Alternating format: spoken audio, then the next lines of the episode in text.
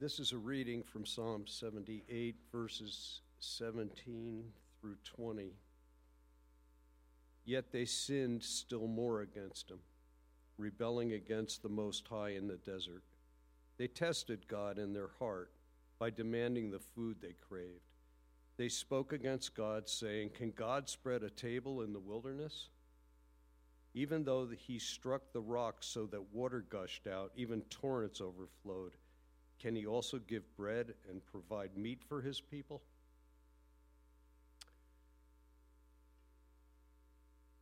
Word of God for the people of God. Thanks be to God.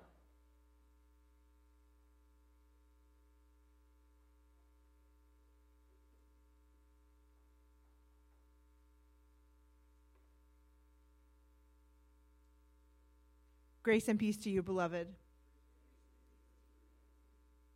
I am Amy Wilson Feltz. I'm the pastor here at Morning Star. Just in case you haven't had a chance to meet me yet, I would like to meet you. So hopefully we can make that happen after the service today. Welcome to those who are worshiping online as well.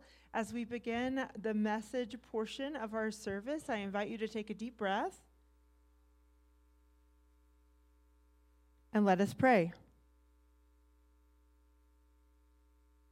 Gracious and loving God, may the words of my mouth and the meditation of all of our hearts together be pleasing in your sight this morning, for you are our rock and our redeemer. Amen.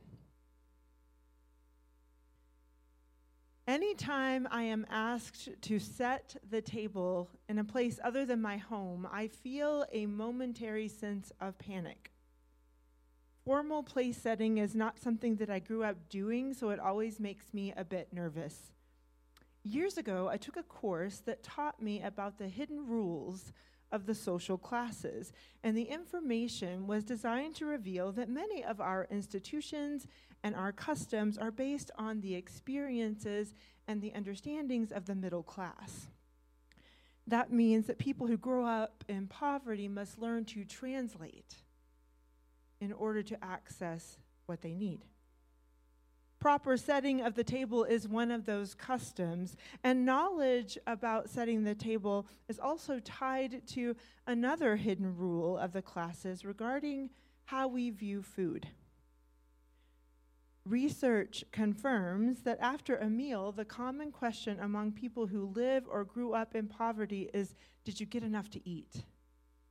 Are you full? People in the middle class tend to ask, Did you enjoy your food? How did it taste? And people who are living with wealth often ask about how the food looked. How was it plated? One group is concerned about sustenance, the other, enjoyment, the third, presentation. Now, none of these perspectives are bad. But how we relate to food reveals whether we tend to live with a mindset of scarcity or one of abundance. The passage that Rick just read for us this morning from the Psalms calls out the people of God for living with a scarcity mindset. Psalm 78 recalls the story of the Israelites in the wilderness. It's a story that is central to our faith in terms of our ability to recognize God's pattern of behavior. God's pattern of behavior to hear the cries of the people, to see their suffering, and to be moved to do something to alleviate that suffering. And the people were suffering. They had been enslaved in Egypt, spending long days building the king's empire, their families torn apart by cruel and violent practices. So God raises up a family of leaders and Moses and his siblings, Miriam and Aaron, they guide the people out of Egypt with the aid of a miracle or two and away from their oppressor. But they were not yet truly free.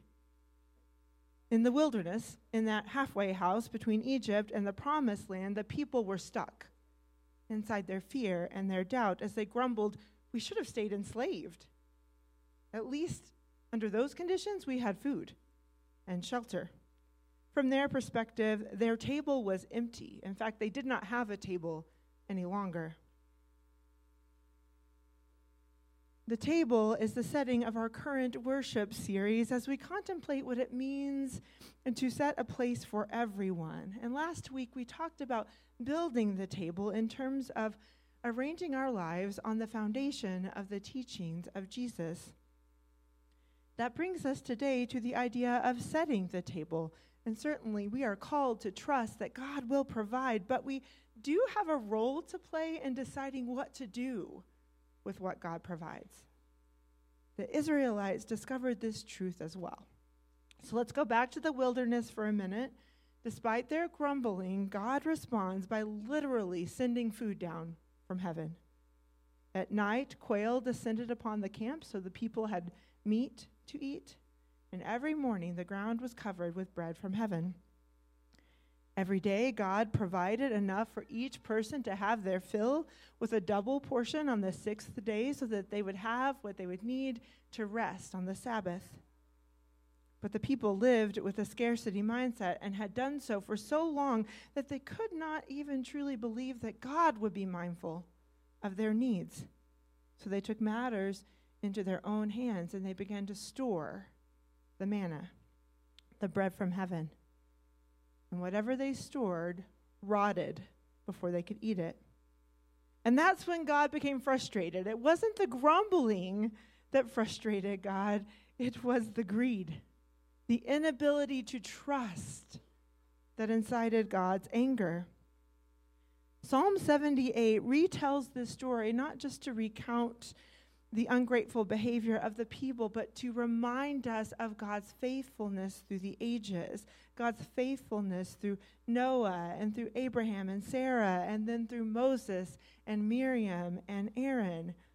God set the people free from slavery and guided them in that wilderness expedition, leading them as a cloud by day and a pillar of fire by night. And when they were thirsty, there was no body of water inside. God struck a rock through Moses, and the water flowed to quench their thirst. But even that wasn't proof enough of God's love and God's grace. The people continued to grumble from a place of lack, asking, Can God set a table for us in the wilderness? And even then, God still chose to provide. And the people responded not with gratitude, but with greed, spurning God's generosity and limiting their own ability to be generous as well. In terms of our faith, generosity is a readiness to give based on trust in God's faithfulness. It's a readiness to give based on trust in God. Now, we all know many people who are living day to day without enough to eat without the satisfaction of their daily needs. We see that in real time every time we offer a food distribution through our Lighthouse Pantry on the first and third Tuesdays of the month and one Saturday every month. Maybe we have been in that situation as well. Maybe we are in that situation as food prices continue to rise. My point is that God has provided, consistent with God's character and track record, God has provided everything that everyone needs to live in abundance. The lack comes from our own sense of scarcity, our tendency to hoard, to keep more than we need, and the results are disastrous. We see that in the lives of our ancestors in the wilderness. God continued to provide, but their distrust continued to rot the society from the inside out, and they continued to suffer. What would have happened if they had taken what God had given them and set the table for one another out of a sense of generosity? This is the way we seek to live here at Morningstar. That's why I sent you a letter via email last week. If you have not read it, I hope you will. You'll be able to find it in the Star Weekly tomorrow afternoon. This letter does give an update of our financial situation, but its purpose is to invite us to consider our own practices of generosity. Generosity is first and foremost a spiritual matter, and we can grow in our generosity in very practical ways. In this community, in this moment in time, a few practices could enable us to pursue our mission more generously. Number one, people who attend Morning Star regularly but do not give at all could give a gift of any amount. Truly, no gift is too small. Number two, people who give occasionally to Morning Star could begin to give on a regular schedule because consistency allows us to budget accurately. Number three, more people could begin using an automated method of giving through our website or our mobile app because automation improves consistency. Number four, people who designate their gifts to a specific area could begin to give unrestricted gifts. An unrestricted gift can be used at any moment where the need is the greatest. Now, let me be clear here. Giving money to a specific area of ministry for a specific purpose can be very helpful, especially in the beginning of the ministry. But if we all designate every gift, we enter into some cash flow issues and we're not able to meet needs as they arise. Now, many people are already doing all of the above, and for that I say thank you, and I pray that God continues to lead you to do so. And I share all of this to remind us of the power of our combined generosity in our community. These practices, they strengthen our table and they equip us to extend the table and to set it with the good gifts of God that will nourish anyone who gathers. That's why I included in the letter the invitation to think and pray about your own practice of generosity and to communicate your intention to give support to the mission of Morning Star by sharing an estimate of giving. That's what these cards are about. I have them here available today as well by the giving box and outside in the gathering area. I invite you to pray and think about this as a practice of generosity. We will come together on February 26th in our worship, offering our generous practices to God with thanksgiving. These cards are available online as well. Now, some of you may be feeling extremely uncomfortable in this moment. Some of you might even be thinking that Sunday morning is not the time for us to talk about these matters. Those of you who are newer to the community might not feel ready to have this conversation. Some may think it's inappropriate of me to offer you the opportunity to let us know what you are planning to give. If that is you, that's okay. Just sit with those feelings if you can, but try to stay present and try to remain open in this moment. Try to take Morning Star out of the equation and think about what I've just said in terms of cultivating an inner sense of generosity based on your trust that God will provide. Based on your trust in God's track record of faithfulness. So let's think for a moment about what it means for us to set the table and to sit at the table. Think for a moment about what it means for us to sit at the table. But because we can't set the table for others when the cupboards of our souls are bare. We cannot give what we do not have.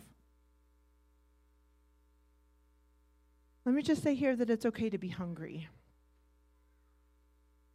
It's okay to be hungry. Actually, it's necessary. Physical hunger reminds us of our vulnerability and it connects us to the rest of humanity. It reminds us that we all have the same basic human needs. And spiritual hunger reminds us of our need for God's love and God's grace and God's guidance. Jesus tells us this. If we turn to Luke chapter 6 to the Sermon on the Plain, Jesus says, Blessed are you who are poor, for yours is the kingdom of God. And blessed are you who are hungry now, for you will be filled. Blessed are you who are hungry. Beloved, we fill our stomachs and our eyes and our lives with so much these days.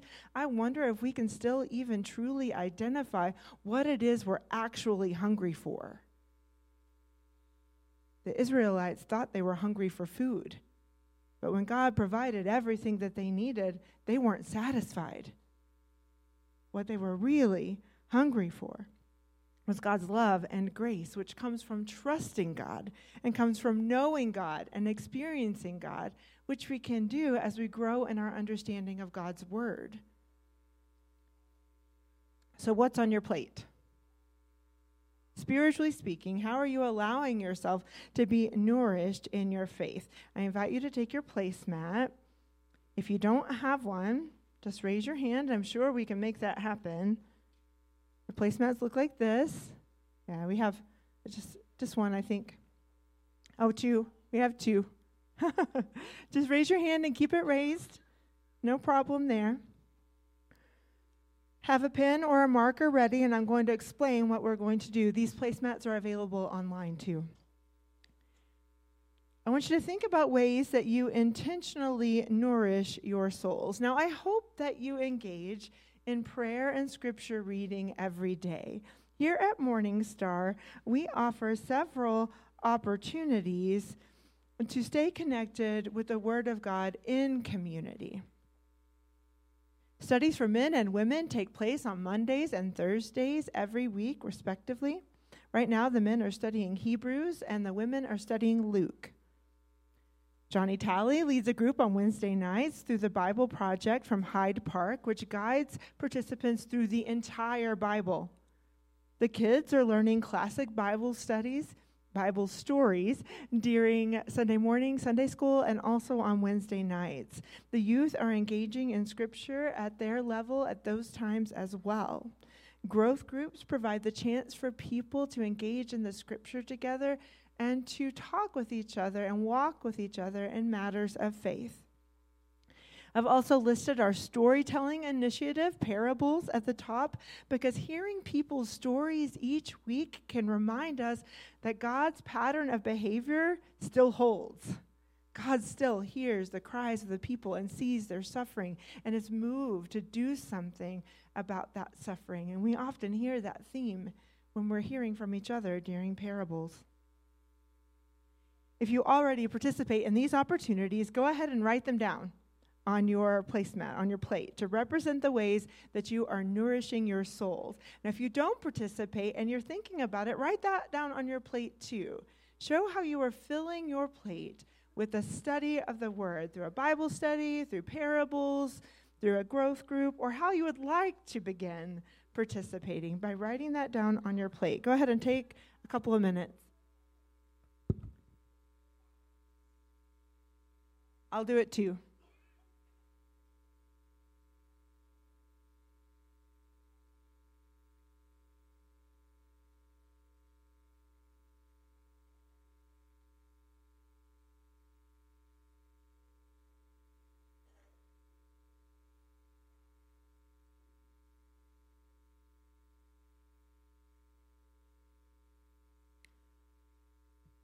You can keep working on it. If you're not done, that's okay means you're putting a lot on your plate to nourish your souls. But I'd like you to take a look at that plate and see the spiritual sustenance that God is providing through Holy Scripture.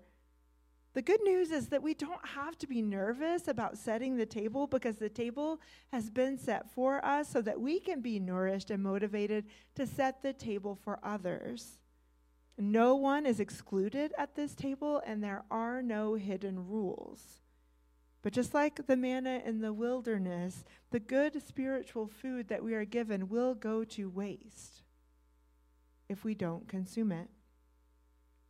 Beloved, we must first come to the table hungry, recognizing that our ability to provide for our own needs lies just outside of our grasp. We are dependent on God. Remember, blessed are those who hunger, for they will be filled. Do you long to be filled? Are you hungry enough to arrange your life to taste and see that our God is good? Are you hungry enough? It is only when we come to the table in recognition of our own poverty that we can truly live from a mindset of abundance because we learn to trust that God will provide, that God is faithful. And it's in that place of vulnerability that true generosity is born as we recognize that we have everything we need to engage in setting the table for others. Amen. Amen. Let us pray. Gracious and loving God, thank you for setting the table for us. Thank you for offering us many ways to sit with and embrace and embody your word. Thank you for the opportunities we have to grow in our community together, to learn that your generosity is meant to inspire generosity in us.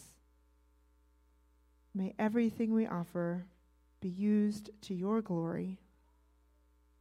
In Jesus' name we pray. Amen.